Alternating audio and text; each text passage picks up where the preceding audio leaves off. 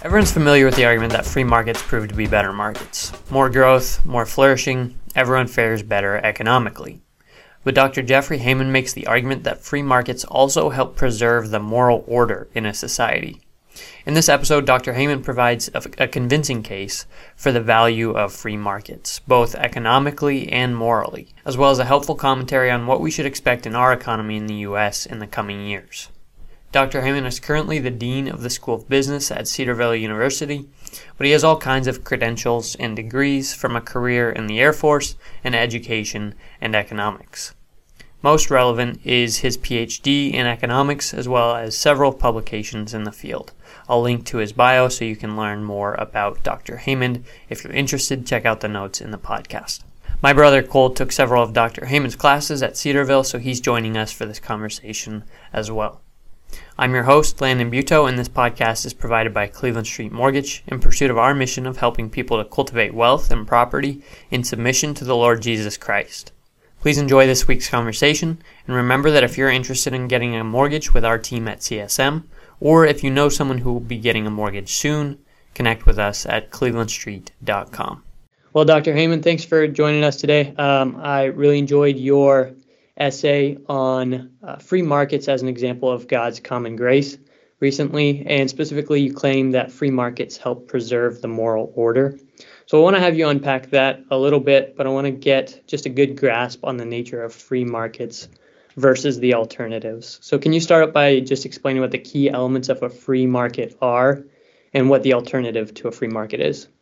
Sure. And first of all, thanks for having me on your podcast. And, and more importantly, thanks to all you listeners that are out there, because I know your time's precious and giving me the time to listen to my arguments is a cost. Economists know there's an opportunity cost to everything. So thanks for listening. Hope you'll find this beneficial.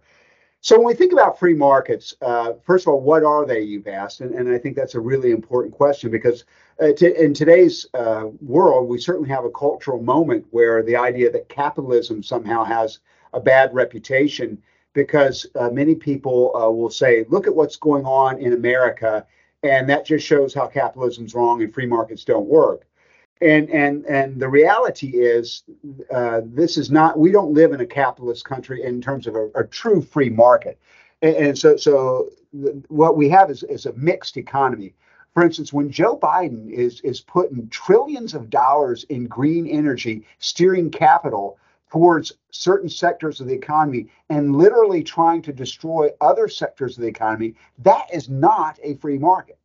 When the Federal Reserve is printing money by keeping interest rates artificially low, as they did for the previous decade and a half, and now they're they're crushing it with high interest rates without letting the market determine what the price of money should be, that's not a free market.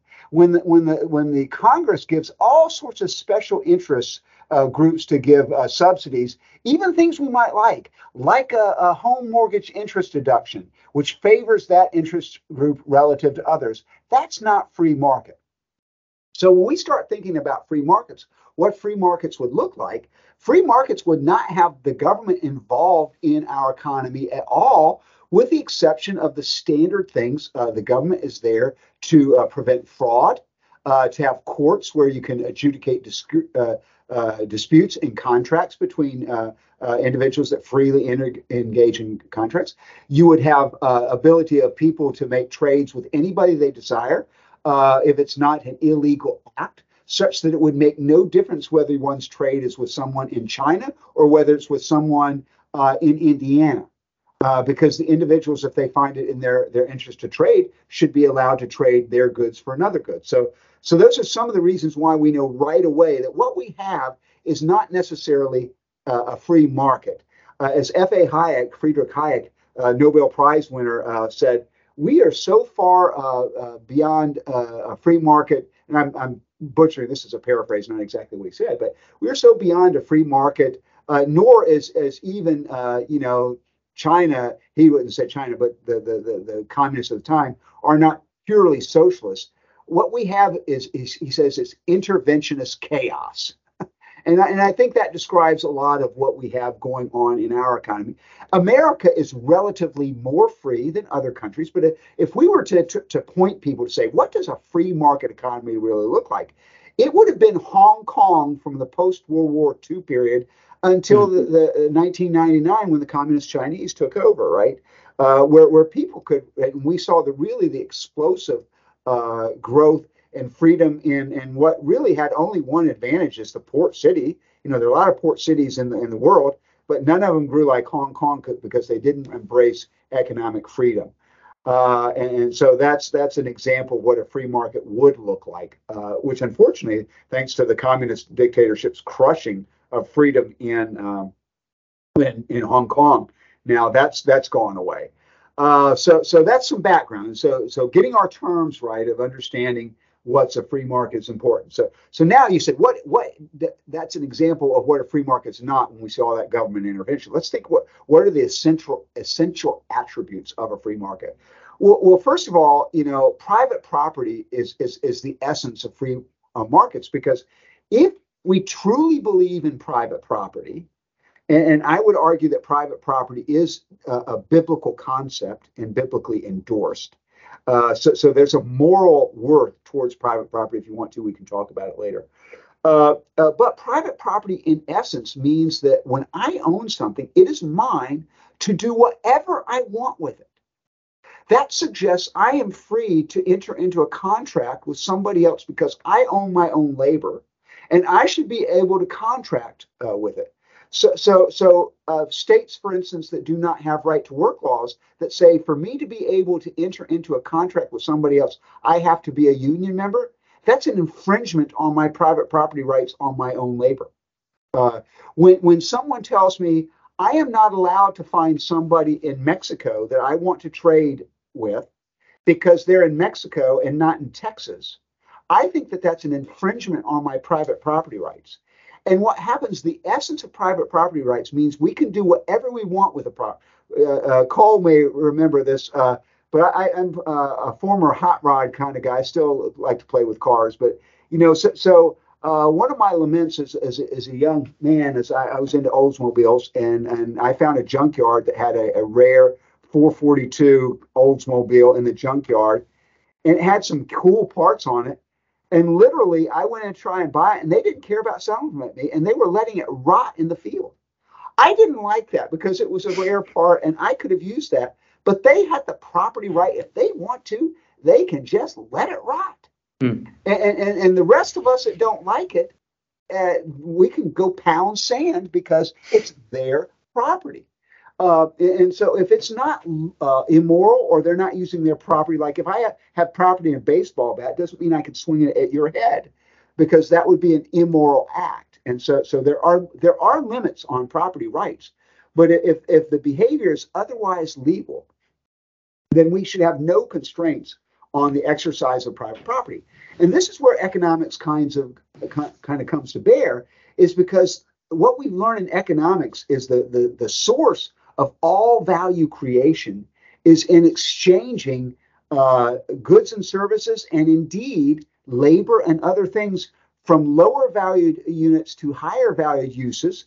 And that happens precisely because of differing valuations. So so what we know about it, it, let's leave aside production for instance and let's just say we have a, a natural endowment and each of us has you know a certain amount of goods.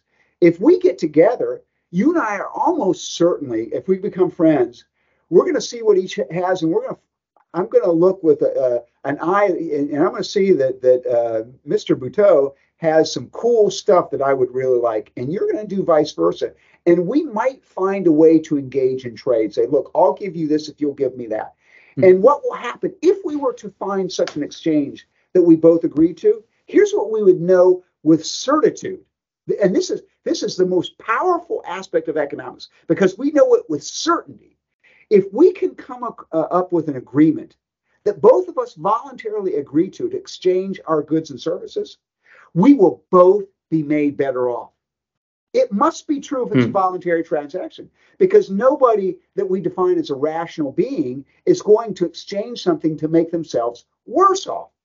Everybody trades to make themselves better off. Therefore, the more, as, as Adam Smith told us so long ago, the gains from trade are only limited by the extent of the market. And so when we have private property, when we're freely allowed to, to exchange it, then markets will necessarily emerge we don't need a government to tell us to make a market. We, we just need governments to stay out of the way because because uh, Adam Smith talked about it uh, that people have this propensity, as he says it, to quote truck, barter, and exchange. And and that, that, that I, I have heard a semantic criticism one time that says people don't actually have that because some people do actually like to dicker or do the deal. But rather than saying we have a propensity to truck barter and exchange, we could say simply we have a, a desire to increase our well-being and by trucking, bartering, and exchanging, we can often make our position better than it otherwise would be. And so markets tend to emerge, and free markets are just simply characterized by the lack of any prohibition on our, our exchange possibilities that are not against other moral laws that we mm. might have. So that's a broad overbrush of how we would define markets and, and, and so forth. So I'll stop and let you digest that a minute and ask any follow-on questions. Uh, just a quick question. I don't mean to send this into a whole another direction, but just um, as far as when you're talking about free markets and the U.S. not living in a free market now, um, did the introduction of fiat currency play a part in that? Because you know, you before you're talking about exchange of goods of value and based on differing valuations, and now you've got this p- paper that has been deemed as worth a certain amount, and but in and of itself, it's not worth anything. Yeah, yeah. Well, I'm going to give you a mixed answer with that, and I think it's a very good question. I will say for certain that fiat currency, as managed by our Federal Reserve, has led to a, a, mm-hmm. a further reduction in freedom simply because their mismanagement of our currency has led to calls for increased government action to to overcome the mismanagement. So, like I blame the Federal Reserve as being a large part of creating the mortgage bubble that we had in 2007, 2008, along with bad government policy. But when, when we had the great financial crisis, that has seemingly led to only increased government regulation and increased responsibility for the Federal Reserve, which I think that they ha- uh, did much bad things to us economically by setting a zero interest rate policy from effectively 2009 till uh, you know almost the present till the recent inflation. They mm-hmm. they did a brief uptick uh, for a little bit in 2018ish when the Trump economy got roaring, but what that did was tr- cause a tremendous misallocation of capital in our economy, uh, and and and that. The, the bigger problem than that is effectively they made the price of money zero, which put no penalty on our politicians from spending like drunken sailors when interest rates were effectively at zero. And we should not be shocked that our national debt exploded during this mm-hmm. time. Mm. Uh, so, so I, I, think it's bad. I, I, wouldn't say that fiat currency itself necessarily leads to that. I think that's where you're pointing to, but I certainly think the implementation has led there. Mm-hmm. And does someone have to manage it? Are you saying it's because it's been mismanaged? Yes. Would you be? In, eh, someone has to manage it. No. Correct. No, no, that that's the biggest thing. If if, if I were uh, uh, the dictator of the United States, I uh, I would get rid of the Federal Reserve. We didn't have a Federal Reserve for uh, you know until 1913. Yeah. you know, we had a lot of good free market economics. The banking system. Here's here's the thing, and I ask your listeners to ponder this question. Uh, most conservative kind of freedom-loving people think the government getting involved in setting price controls always leads to disaster. And it does. I mean, whether it be rent control, whether it be minimum wage laws, or whether it be subsidies for for um, you know commodities or whatever, it always leads to a misallocation of capital and bad results. And, and we have historically done that less than most, although we've had lots of stupidities in our country. Uh, but here's the thing sound economics teaches that we should not have price controls that leads to bad results. And yet, the most important price in the economy is the price of money because money is on one half of every exchange in an indirect exchange economy. And so when we set the price of money wrong, we are distorting the whole economic sector. And so, so I would prefer to have no central bank and, and let the market uh, set the, the price of money. Uh, and then I think we get the correct allocation of capital. Uh, and, and, you can see that. So, so, for instance, I assert to you, there is no way we would ever had, oh, like we had in the last decade, companies like Uber and Lyft and all these, and WeWork and all these money burning uh, pigs, uh, you know, they may yet turn out. That that's not the point that they may not turn out. But you would have never been able to to fund things that promise ginormous returns in the hmm. future mm. without basically uh, free money being given there. The, mm. Such the out year payoffs. One of the things, and I should pause for, for the listener, just trust me on this if you're not a financial per- person, that that the cash flows that a company can can give back, those returns are more valuable in the future if the interest rate is lower relative to a higher interest rate. In a higher interest rate world, we want the returns to be sooner rather than later. And so, so the, idea might be so, and this is not true, but it's a rough illustration for our listeners. If you have a choice between an investment today that's maybe an expansion of a steel mill in Ohio, and it's going to give me a 6% return over the next three years, you know, uh, in a high interest world, we may like that over this alternative investment that promises to make me, you know, uh, you know, a million dollars a year, like 10 years from now, uh, at six percent. But let that that uh, million dollars a year company uh, uh, 20 years from now be at an interest rate of, of half a percent, and those cash flows become relatively more valuable and, and I'm not doing the math. This is an exact example, but just trust me. You can look online and see how you do present value calculations. Cash flows in the future become more valuable, which is why, and this is where every one of your audience members will understand. When, when the stock, when the Federal Reserve starts cutting interest rates, you know what the stock market's going to do. It's going to go up.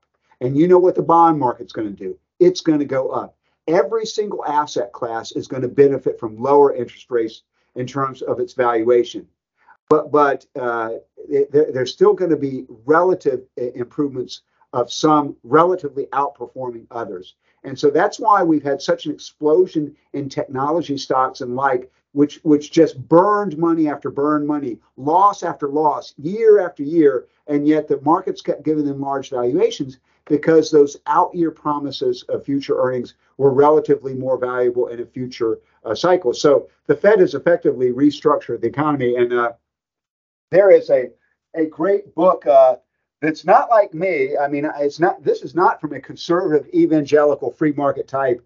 Uh, Chris Leonard wrote this. I've assigned it in my class. The Lords of Easy Money: How the Federal mm-hmm. Reserve Broke the American Economy. Chris Leonard, a New York Times writer.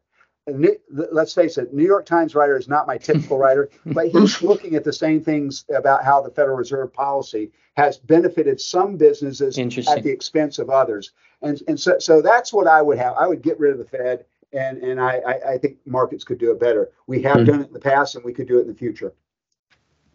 Interesting. So we are not in a in a free market right now. What's been the timeline of that? Where, how do we get here? Um, are there other free markets in the world right now?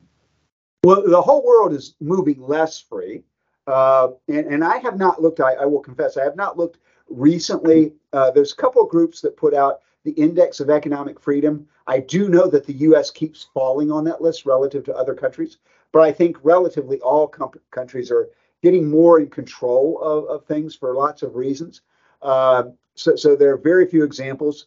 Uh, Singapore would have been one of those uh, really free economies for a long time, uh, but you never know where it may change. It's, it's interesting when you see uh, when things get bad enough, people actually might do the right thing. So it was interesting in the Argentina's recent election they've had crony corrupt politics since like the uh, uh, family. Uh, you know, I think that was like 30s. I could be wrong. I'm not the historian, mm. but they. Uh, I do know that Argentina was a wealthier country than the United States, similarly situated in the 1800s, and now we're, we're far because they have embraced really bad policies of kind of government running the economy and and and one interest group being pitted against another interest group. But in their recent election, they just uh, had the most votes uh, for president. It's it's not, and I don't understand their political system. I haven't looked close enough. It's not the final election, but the the leading sure. candidate was a libertarian who wants to to get the markets free, mm. which is you know who knows. They feel it enough. After trying everything else, they may yeah. actually try the right thing. We'll see. Yeah, fascinating. So, uh, Dr. Haymond, uh, the the essay that I was referencing at the beginning is one where you talk about uh, you're you're talking about common grace in general and how that's how free markets are a manifestation of that. Um, and then you specifically uh, mentioned that um, the value of free markets, one of the values of free markets, is that they help uphold the moral order of a society. Can you explain how they do that specifically? Sure. I think uh, for all of your audience's benefit, we should briefly define common grace. And, and, and the theolo- theologians would make a distinction between what we call uh, special grace or saving grace, which is when someone uh, trusts in Jesus Christ as their Savior, as God works in their heart uh, to lead them to repentance and belief in Jesus and what he, he did on the cross on our behalf. That would be a saving grace because then they would uh, uh, be regenerated, uh, become believers, and they would be part of God's adoption adoption into God's family. That that's what every Christian wants everybody else. And if you're a, a listener to this podcast and you are not a believer, we hope you will consider that claim because that's what most everyone needs. Nevertheless, we believe that God also has a grace that accrues to all humanity. And, and, and, that's called his common grace, both to believers and unbelievers. And this common grace are the good things that happen to all of us, virtue of the fact that God is a gracious God. He gives us things we don't deserve because uh, while many people think about uh, why do bad things happen to good people, the Christian perspective is, is just the opposite. When every mm-hmm. person is effectively a rebel against God, uh, because we sin willfully against his righteous standard and in effect are shaking our fist at, we ought to marvel on how is it that God even allows us to live for another second, right? And God gives us the gift of, of, of life. He gives us the gift of sunny days. I'm, I'm here in Ohio as we're having this conversation. And today it's about 78 degrees when everybody else and sunshine when everybody else is complaining of a heat wave. And, and so so that's that's a good grace from God. Uh, Matthew 5:45 talks about God sends His rain on the just and the unjust alike. So with that background, we know that there's there are there's a grace that God extends to us that we do not deserve and everybody benefits. So the the pri- probably the primary example of that is is found in Romans 13 when when we get the institution of government established. And even though I've been criticizing government's involvement in the economy, nevertheless, God government is God's ordained instruments to be what what Romans 13 calls about the avenger of evil uh, the bearer of the sword. In other words, the uh, police, you know, that kind of thing. We punish evil. Uh, that's what the state should do. And, and it's what we talked about earlier. The state should be able to enforce contracts. If people make an agreement, that helps our market and things like that. And, and so, so uh, when, when God God's word that calls government a minister for God, we think that's an, an example of God's common grace. So the, the, the paper asks this question Are there things that are, are not explicitly uh, stated in scripture that are implicitly part of God's common grace. And that's the, the intent of my argument was to make the point that, or the article was to make the point that yes, competitive free markets are, are similar to that role of government in that they both constrain the evil that one might do in a market, as well as reward the good behavior that might be done in a market. And and the key was not just uh, uh, a market itself, not just capitalism. The key was competitive hmm. free mm-hmm. markets. Because in, in a fallen world, we know that people will exploit other people if they have the opportunity. That's why we don't typically like monopoly. We don't like when we have a single service provider because they tend to run roughshod over our interests because they want to greedily exploit us.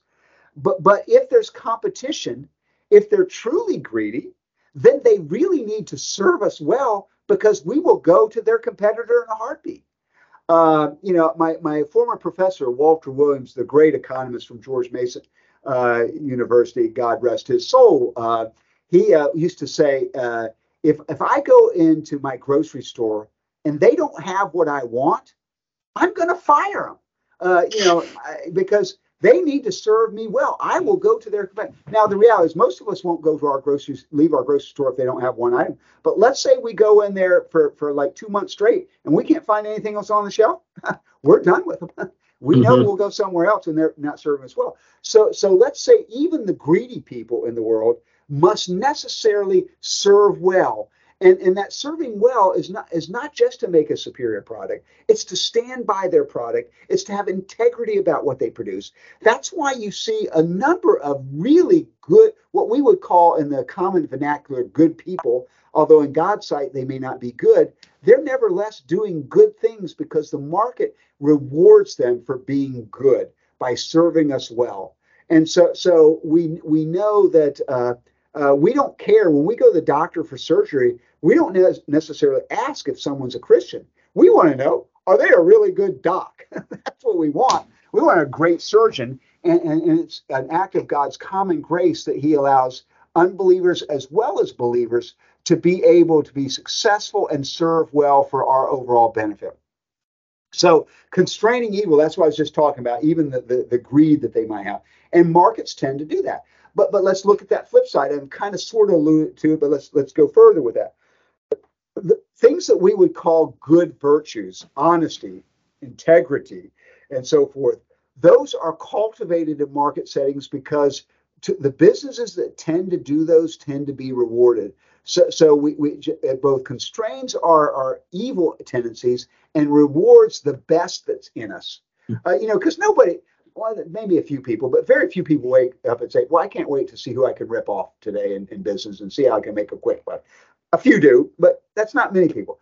But but but uh, when when you get a reward for doing the right thing, uh, economists, uh, one of the things I like to say in my economics classes is the first law of economics is scarcity, and the second law of economics is incentives matter.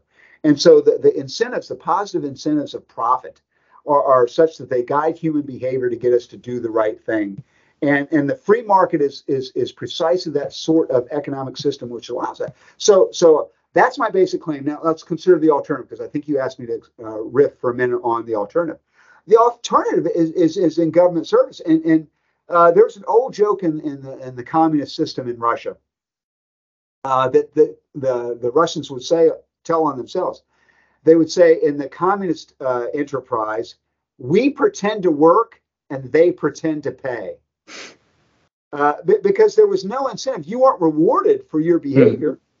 And yeah. so you just might as well slough off and do whatever you want. And so they had incredibly low pr- productivity. And because mm-hmm. they were incredibly low productivity economy, they had little goods and services to be able to buy. So therefore, the pay they got was was they pretend to pay. They didn't get much yeah. purchasing power with it because there wasn't that much to purchase.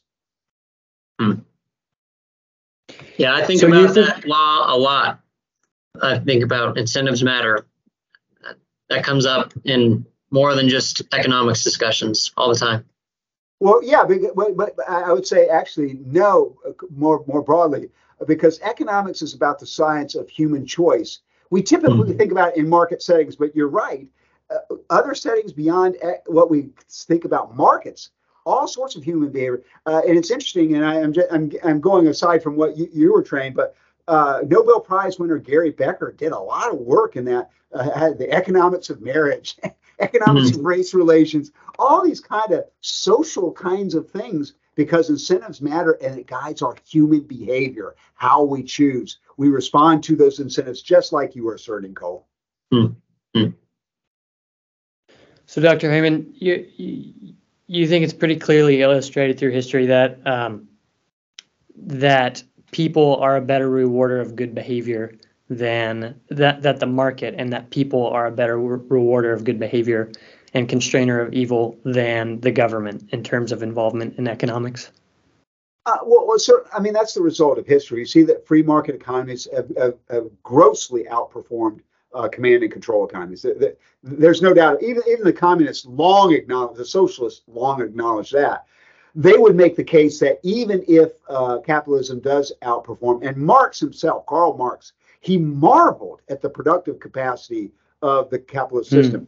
In his mind, however, the capitalist system was only appropriate for that era. And see, he assumed, and he talked about it in his writings, that we would have the new communist man. That he thought that there would be a change in human behavior uh, just in the communist system, and then people would start to produce and work hard just mm-hmm. for the, the overall social good which we, uh, uh, as a Christian, I would reject that because we know that people still, even if you're a Christian, you still have a fleshly nature, and that is not going to change until Christ comes to renew all things. Mm-hmm. And so, uh, and that's what we see actually happening. So when the communists actually tried to do that in the socialist economy, the Union of Soviet Socialist Republics, it just did not work out. For some reason, the new communist man did not arrive in terms of behavior, and, and it never has. And so uh, the, the, the, kind of the uh, standard uh, critique around capitalism and, and in defense of socialism, those arguing in favor of socialism say, Well, we will point all these these epic failures, and they say, well, that wasn't true socialism.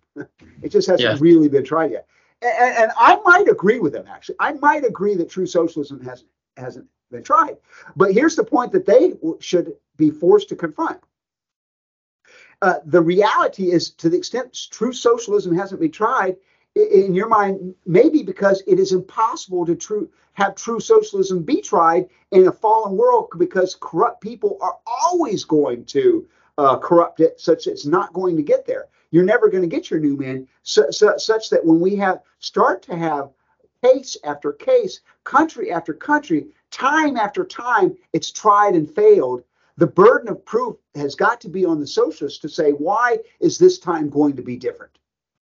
before we lend to the utter mm. chaos and decay that we see in every attempt right. at socialism previously. Right. So, do you expect any any major major trends, changes in the coming year years that we should be aware of? What's going on right now? What do you expect uh, in the I coming mean, years as far as our market in the U.S.? Yeah, the I mean the trend are negative. I mean, I'm I'm as as as, as negative as I've ever been in that regard, and I'm sorry to be the bearer of bad tidings, but, but we've got a real problem because we no longer have a party, a political party in favor of free enterprise. The Republicans are sort of in favor now, uh, but but the Democrats are totally hostile to free enterprise. They love planned economies. They always have, uh, at least over the last hundred years, roughly. Uh, but Republicans, uh, Mr. Trump started the trend, and it seems to be accelerating. Uh, very few voices, and there are still some of those conventional free market types in the Republican Party, but they're they're not getting the press.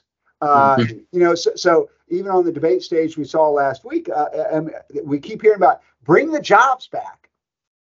And let me riff on free trade just a minute to explain this uh, for your, your audience out there.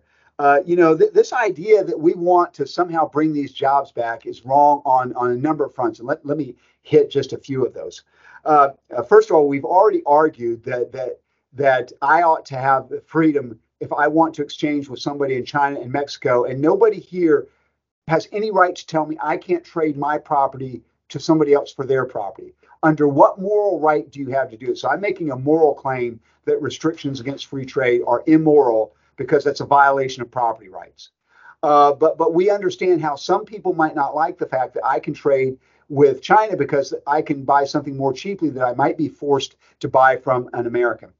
Uh, and, and, so that's the basic argument. And, and I see all sorts of argument. Well, what, what if you outsourced your job, Haymond? Uh, you know, you see those kinds of things all the time. Uh, but you can't outsource everything. And here's here's and th- this is where gains from trade come back up. We have tremendous. You, you never help one party without hurting another. So let's just do an intellectual thought experiment, and then I'm going to finish with a real world example for your your listeners. So, so, so we for some reason politicians love export industries. They love them, and and I love them too as an economist. But here's the here's the thing: if I'm going to export some finished goods to Mexico, do you know what Mexicans need to buy my finished goods to Mexico? They need dollars. I do not want pesos. I only want dollars. So for them to be able to buy my exports, they have to have dollars. Well, the only way that they can get dollars is to sell us goods as as our imports, which we pay for with dollars. Hmm. So so so when we uh, and this is commonly known. So so when Mr. Trump tried his tariffs on steel, for er, one study showed for every uh, job that was saved in the steel or aluminum industries, we destroyed seven jobs in mm. steel using industries. And mm. and and uh, and and here's here's the more, more important thing. This is why it's really really bad. It's not just one for one. It's a destruction of value for our economy. So our export industries tend to be our most productive, our most profitable industries, our growing industries the ones that we would be protecting are the losers of the competitive market process. So, what we do is consistently try to socialize the losers and punish the winners, making us poorer as a country. It's not merely helping one at the expense of another, it is shrinking the total economic pie and making America less productive and not more productive. And so, nobody sees this is what Henry Hazlitt said so many years the seen versus the unseen nobody sees the harm that was caused to other other uh, parties.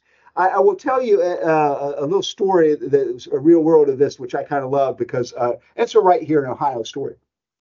So uh, Whirlpool was ag- agitating for some of Trump's tariffs. He, he loved all the t- tariffs. Whirlpool as a company was loving tariffs uh, here in Ohio.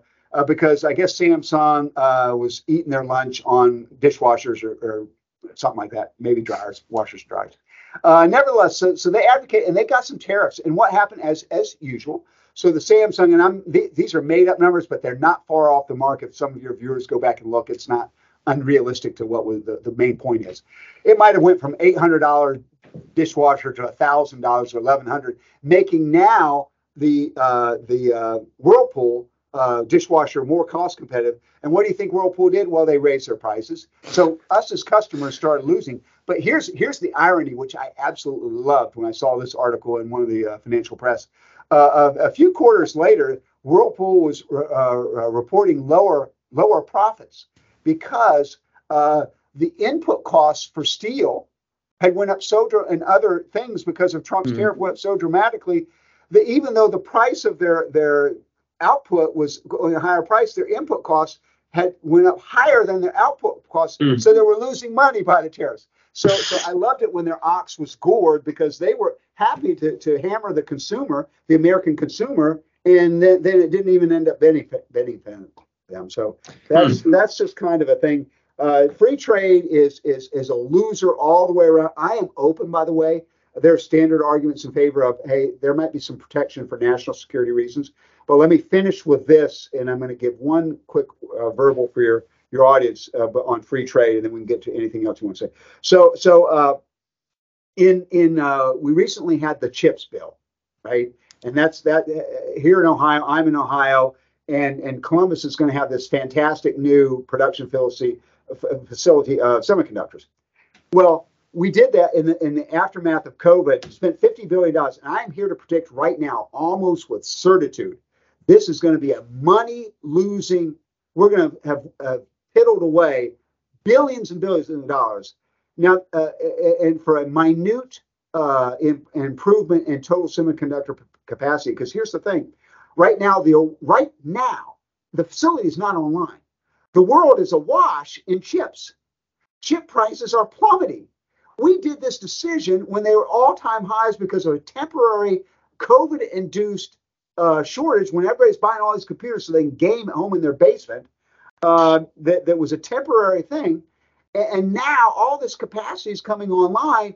And, and by the time this facility up here in, uh, outside of Columbus comes online, it's going to be it's going to be a loser. Now now it's going to be and, and it may make money. That's not the point. It that facility itself may, but some other chip facility will be the loser because mm-hmm. there's going to be way too much supply relative demand and, and even on the national security basis, as I recall, and this could be wrong on the numbers, I may not be exact, but it's, it's representative again for your audience.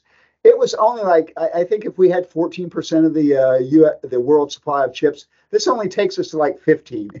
it's not like it's the, the, the real thing we need to do is put a, a strong defense around Taiwan, where most of the the world's semiconductors are made, because you're not. We, we just need to stop China from invading Taiwan we have a real national security and economic security need to make sure there's a successful Taiwan uh, semiconductor industry.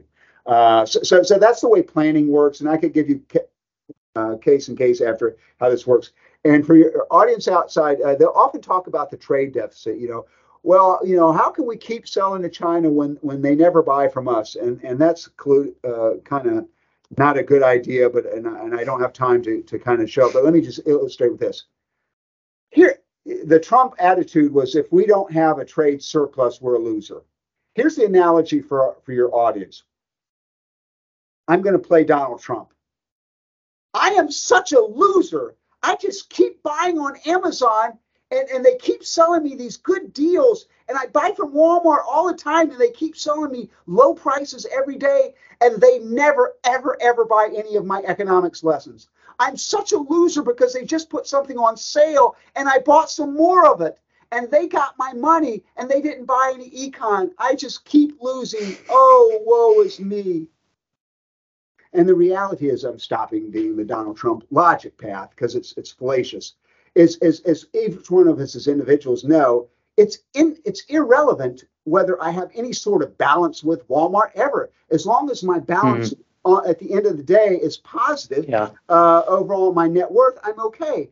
And, and then they say, well, hey, but our balance of trade is negative overall for the world, not just China. That's true, but that's because we have a capital account surplus because uh, the rest of the world wants to keep investing in America because we're such a great place to invest. So the balance of payments always balances. And, and even if we run a trade deficit, the very name is what kills us because people think naturally a deficit must be bad. No, a deficit is not necessarily bad. Uh, the only time it's bad, and this, this is a longer argument we could get into if you want, is, is, is if they're able to invest in our government treasury bills because we keep spending so much as government. That's the real problem, not that we're having imports from China or anywhere else, because we export a lot. People act like we never make anything in America. Oh, the productive capacity of America is, is amazing. We produce a lot of capital goods, uh, very high technology, much more intensive today. Uh, it's, it's, it's simply untrue that we don't produce a lot of manufactured goods. Uh, but I don't believe we want to get back to making textiles in America. So that's another story. Okay, I'm done ripping for a while. What, what's next on your questions?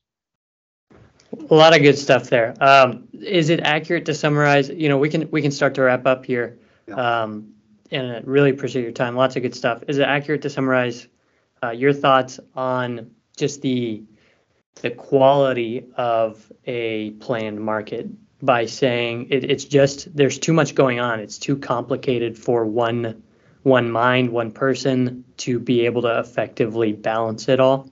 Yeah, you know what you're quoting, and, and that's a great comment. That's the uh, effectively what von Mises with his is as central planning is irrational, um, and and uh, or whether Hayek's knowledge problem that there's it would take an omniscience to uh, to be able to determine. But I, I like something that Nobel laureate uh, James Buchanan said that makes that even adds to that critique. The market, and Hayek later in his uh, his article, uh, "Competition is a Discovery pro- uh, Problem," is also suggestive of this. Many of the, the knowns that we assume in economics that, that that that the state must operate on have to be discovered by the market process. There's no knowledge. It's not that they don't have the knowledge. The knowledge can't come out until you have the mar- market process. So, so let me give an example. Mm. I mean, hmm. this is a true example for you. This was 15 years ago or something. I wanted back back in the day before we had all these wonderful new hamburger joints. my favorite hamburger joint was Wendy's, and so I would go into Wendy's and get a burger. And and and one day I go into Wendy's. I'm going to go get a burger. And you know what? You know how they have the pictures of these good tasting food, and the pictures always look so good at all your restaurants, right? So Wendy's had had this this big picture as I'm standing in line, new spicy chicken sandwich. this is 15 years ago, and, and and and I says I like chicken, I like spicy. I had no idea I wanted a spicy chicken sandwich until I saw that them marketing to me and I go up and I get a spicy chicken sandwich and I liked it and that became my new favorite. I had no idea. No central planner would have been able to. And, and this is kind of the, short answer to this. Uh, this is a great critique of socialism. At best, even if you could overcome the knowledge problem and and and Mises' critique of irrationality, you would be stuck with the state of play of where you were. There would be no basis for innovation and creativity to grow, to expand, because the mm. market is a place for trial and error to find out what those true consumer preferences are. And so the central planner has no way, a central planning board simply cannot do that. Under what basis? Uh, so, so uh, and, and, even if they try, let's say that you give them a mandate to try. Here's the problem with that. You know, uh, it's not as though government doesn't try all the time. I mean, Joe Biden's telling us we we think there's a market for Green New Deal and, and on all this stuff that people don't want. And and and obviously that we, well a lot of people want it. They they voted for him. Well, they don't haven't voted for it with their money uh, freely to invest in it. If if there was a real market for there, uh, what we what we knew know about Wall Street is they're pretty greedy and they can raise a lot of money to invest in major major tens of billions of dollars of investment if they think it's profitable. If this were truly po- profitable based on market demand, you'd already have it. Even now, we're seeing a crashing and burning. As articles out of the last week and a half on the EV industry in China collapsing because uh, China said that they wanted to make all the EVs, and they're making them. as a money losing pit that it's turned out to be, uh, yep. industrial policy simply does not work. Hmm.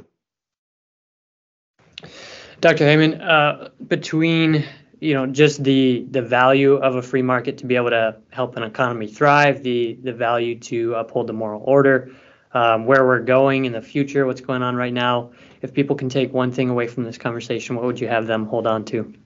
Okay, well, uh, I, it's not from this co- uh, conversation, but let me riff to a positive. I've been fairly negative because yeah. uh, the, it's it's not been encouraged. Hey, it's helpful to be you, aware of where we're I, at. I, am I'm going to uh, give a quote from my former professor, uh, Dr. Pete. He used to say, and it may be roughly paraphrasing him, say if the gov if if the Smithian horse from Gains from Trade, Adam Smith, and the Schumpeterian horse of creative destruction, entrepreneurship from Joseph Schumpeter, can outrun the government horse of stupidity, we'll be okay. And and and and what I mean by that is we it's amazing uh, how much entrepreneurs are still able to thrive and be innovative. And and uh, and if we can do that, we'll be okay. We just need people to buck up, get in the market, and, and do it. Uh, Ludwig von Mises, the great free market economist, used to say, "How do you know whether you still have a free market economy?" And and he said, "If you have a stock market." If if if people can still be rewarded and allocate capital. Now, I I, I have criticized that a little bit only because the Federal Reserve kind of influences the valuations on that. Nevertheless, if private allocation of capital is still generally possible, so we're mostly free. I mean, admit it, the government's doing a lot of it. Uh, we'll, we may be able to outrun the government horse of stupidity. And indeed, I would say it's an imperative that we must do so if we're going to to continue to have a uh, successful uh, economic future. Awesome. Uh, yeah, go ahead. Cool. How are we on time? That's fine. Keep going. Okay, just a quick question on that. A thought I've thrown around, you know, which is kind of ironic because I'm in mortgage and this might put me out of a job, but I, as far as entrepreneurship goes, and um, if with a desire to create a freer economy, I've been thinking about what that could look like as far as lending goes. Lending, you know, a mortgage, but maybe outside of the typical Fannie Mae, Freddie Mac type of loans. And I'm wondering, I mean, is that just something that is just going to have to be like hard money, private money loans? And it'll be more expensive for a time being, but it is possible. Or what? What's your take on that? Yeah, I mean, you're making a great point. I mean, none of us get to live, and we can imagine in some free market utopia, but we don't get to live in that world. Uh, we live with the world we have, and, and and we still need mortgages. You and and those that are in that industry are providing a value-added service to help people get into homes and so forth. Uh, but but it is absolutely true that the government distortions on that industry have led to uh, n- not what would likely happen. There's no doubt the subsidies reduce the cost of, of mortgage finance such that, uh, and yet we also have a dilemma right now where there's been far too houses uh, uh, built a- after the housing crisis. And so we have an undersupply of housing. But that's in part because uh, what we have by these low costs, we've had an explosion of, of, you know, say 30 years ago, the typical house might have been, uh, you know, 1,800 to 2,300 square feet. And now the typical house is going to be 3,000 to 3,500 square feet. And so if you got the government out of the business of doing it, you're still going to need mortgages. It's going to, but people won't be able to afford it as well without the subsidy. Interest rates would be higher uh, that they'd have to pay if you didn't have government backing that. But right. what would happen? They still need houses, but they're going to learn to live with a, you know, a 2,800 square foot house instead of mm-hmm. a, a 4,200 square foot house. Uh, so, so I think that that's uh, the likely direction because everybody still needs a place to live. Uh, right. Yeah. Yeah. Interesting. Great. Well, guys, I'm going to cut us off there. Um, appreciate your time, Dr. Haymond. Lots of really good info, and thanks for joining us today. Glad, glad to be with you, and thanks to your audience for humoring me if you've listened to this long in the podcast. Thanks for listening to Work is Good. If you enjoyed it, share it with someone else, leave a review, and listen next week.